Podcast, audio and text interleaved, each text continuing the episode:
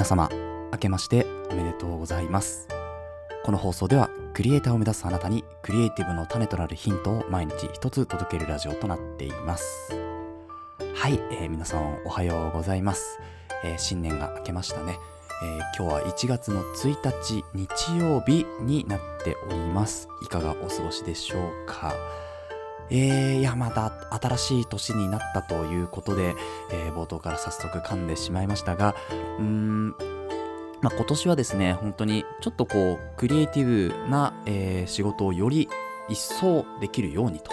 いうのをですね、まあ、一つのこう目標として、えーあとはですね自分の住んでいる地域の町おこしみたいなところもですねこうクリエイターとして、えーできればいいなというふうに思っております。はい。ということで今日新年早速一発目のですね放送何かというと、えーパナソニックの S5 ですね Mark2 についての最新情報が日々更新されておりますのでそちらを少しまとめていこうと思います、えー今日は機能のざっくりとした紹介になりますので、えー本編ではですねそちらをお楽しみいただけるといいかなというふうに思っております。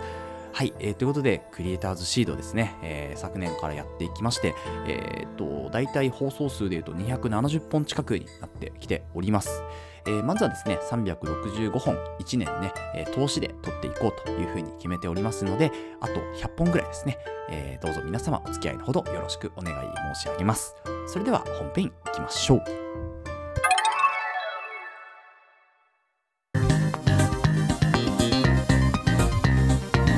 はい、ということで本編に入っていきましょう。今日はですね、えーパナソニックの S5 Mark II 最新情報更新ということで、えーまあ、日々本当に更新されてきているこのパナソニックのですね DCS5 もう Mark II についての情報なんですけれど、えー今日はですね本当に機能の詳細というところにまあ少し特化して、えおすすえおすすめというかご紹介をねしていこうというふうに思います。で、あとですね、まあ、ルミックス S5 との違いみたいなところも少しお話しして、まあ、ちょちょっとあとは雑談ぐらいかなというふうに思っておりますおりますけれど、えーよろしくお願いします。で、まずですね、この機能の紹介っていうのを、まあ、ちょっと本当にあのざっくりとした機能の紹介ということで、えー重さ、画素数、えー動画性能、連写、バッテリー、このぐらいでちょっと見ていこうかなというふうに思います。で、もっと詳しい情報が出次第ですね、えー随時お伝えしていくというような形にしていきます。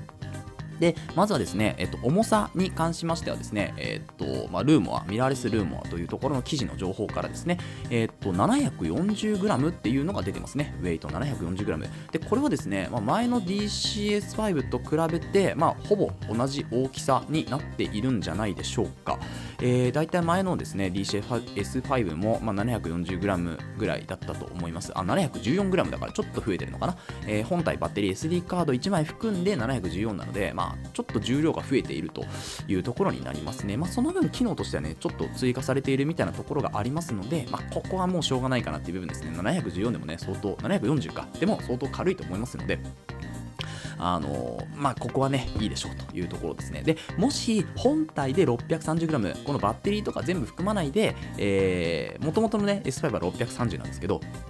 本当にボディのみバッテリー抜きで740だとしたらかなり重いかもしれないですね、えーバッテリー入れると結構、まあ、40g とか 50g とか普通に増えるので、えーそうするとちょっと重いかなというふうに思いますけれどもいかがなんでしょうね。この辺はちょっと詳細出てみないとわからないですけれど、えーまず 740g というのが重さになっております。で続いてはですね、えっと、画素数ということで、これはですね、2420万画素ということで、まあ、の、もともとの DCS5 とそこまで変わらないというか、ほぼほぼ同じなんじゃないでしょうかね。あとは、まあ、このセンサーがね、えっと、CMOS センサーっていうのを積んでますけど、えー S5 の方ですね、Mark II はまあどういうものになってくるのかっていうのもちょっと楽しみなところなんですけど、まあ、大体同じの、あ、CMOS センサーって書いてありますから、まあ、同じなんでしょうね。ここはまあ同じなのかなというふうに思います。はい。で、次続いてはですね、えーっと、動画性能に関して、動画性能をですね、えー 6K30p まで一応撮れるようになっているみたいです。はい。まあ、これがどれぐらい撮れるのかっていうのは定かではないんですが、まあ、おそらくやっぱ30分ぐらいが限度かなというふうには思ったりしてますので、バッテリーのね、え替えとかは結構必要になってくるのかなというふうに思いますね。あの、やっぱりこう、まあ、フルサイズで撮る人に関してもそうですしあと写真家の人もそうだと思うんですけれどやっぱりバッテリー予備バッテリーはですね、まあ、2つぐらいは持っておいてであとはですね、まあ、急速充電できる、あの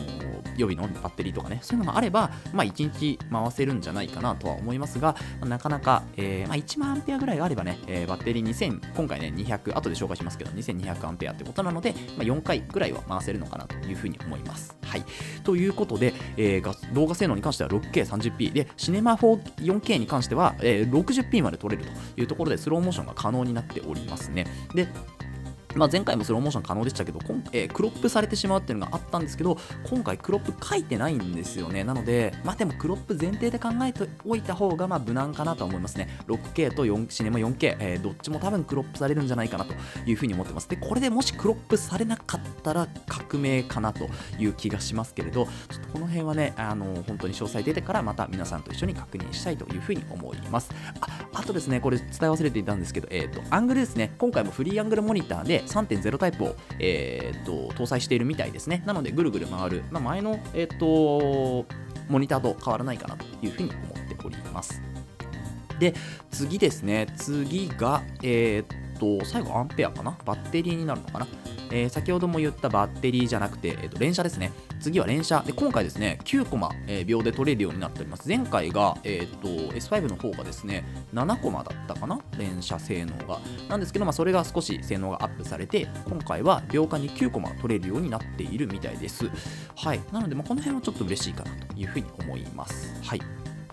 続いて最後バッテリーですね。バッテリーは今回も多分2200であろうと。前回はね、2200アンペアだったんですけど、今回も多分同じようなバッテリーの容量になるのかなと思いますね。ただ、まあ、持ち具合とかがどれだけ変わるのかっていうのは実際使ってみないとわからないと思うので、まあ、これはですね、あのパナチューバーさんとかですね、そういった方の、ま、レビューを待ってみようというところになりますが、まあ、おそらく私は購入する予定になると思いますので、えー、私が使った感想とかも含めてですね、またお伝えできればなというふうに思っております。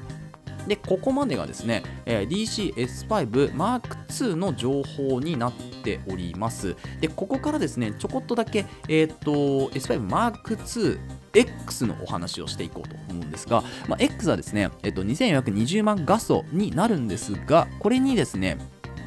エフェクティブピクセルっていうことで、えー、ちょっと何かしら、えー、付属するんじゃないかというところが話では出ていますね。で、あとはですね、6K30p のビデオもですね、えー、フルサイズでこの、えー、と M2X については撮れると。で 4K の 60p に関しては APS-C までクロップされるというところが書いてあるので多分書いてないやつはね基本 APS-C サイズなんじゃないかなってちょっと思ったりするんですよね、えー、なので M2 は 6K30p がフルサイズで撮れるけど、えー、M2 のノーマルですね。M2X は 6K30p で撮れるけど M2 は撮れないよというところで多分こう差別化を図っていくんじゃないかなというふうに思います。であとは特にですねあの、まあ、Apple ProRes でこう撮れたりとか、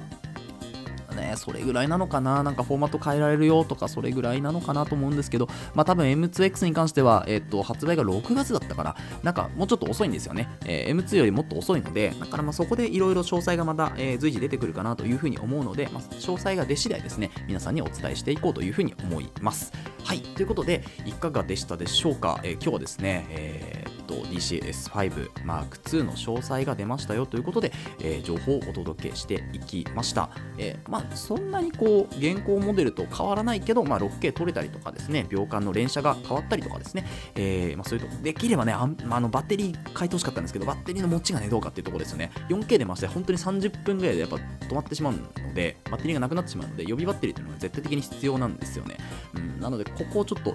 え伸ばしてほしかったところはありますけど、まあ、それは多分 S1 とかになってくるんでしょうね。うん。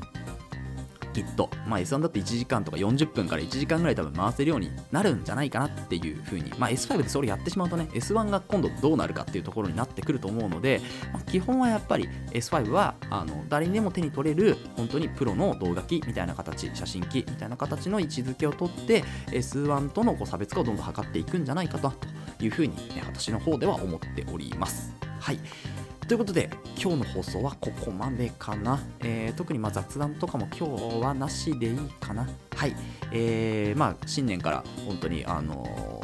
パナソニック S5M2 の情報を出していきましたが、えー、これからもですねこういった形でまクリエイティブな話題とかですねあとは IT ニュースとか、えー、それから何でしょうね、うん、クリエイターのマインドみたいなところを、えー、お届けしていこうというふうに思いますのでぜひ、えー、2023年もお付き合いよろしくお願いします、えー、この放送ではクリエイターに必要なことだったりあとはテクノロジーの情報やニュース記事作業効率上げるコツサイトツールなんかを中心に紹介をしております。リスナーさんと一緒に一流クリエイターを目指すラジオを作っていますので応援いただける方はぜひフォローの方お願いします。またラジオの感想や質問は Google フォームでお待ちしておりますのでどしどし送ってください。Twitter や Instagram もやっていますのでぜひ遊びに来てください。それではまた明日お会いしましょう。ご清聴ありがとうございました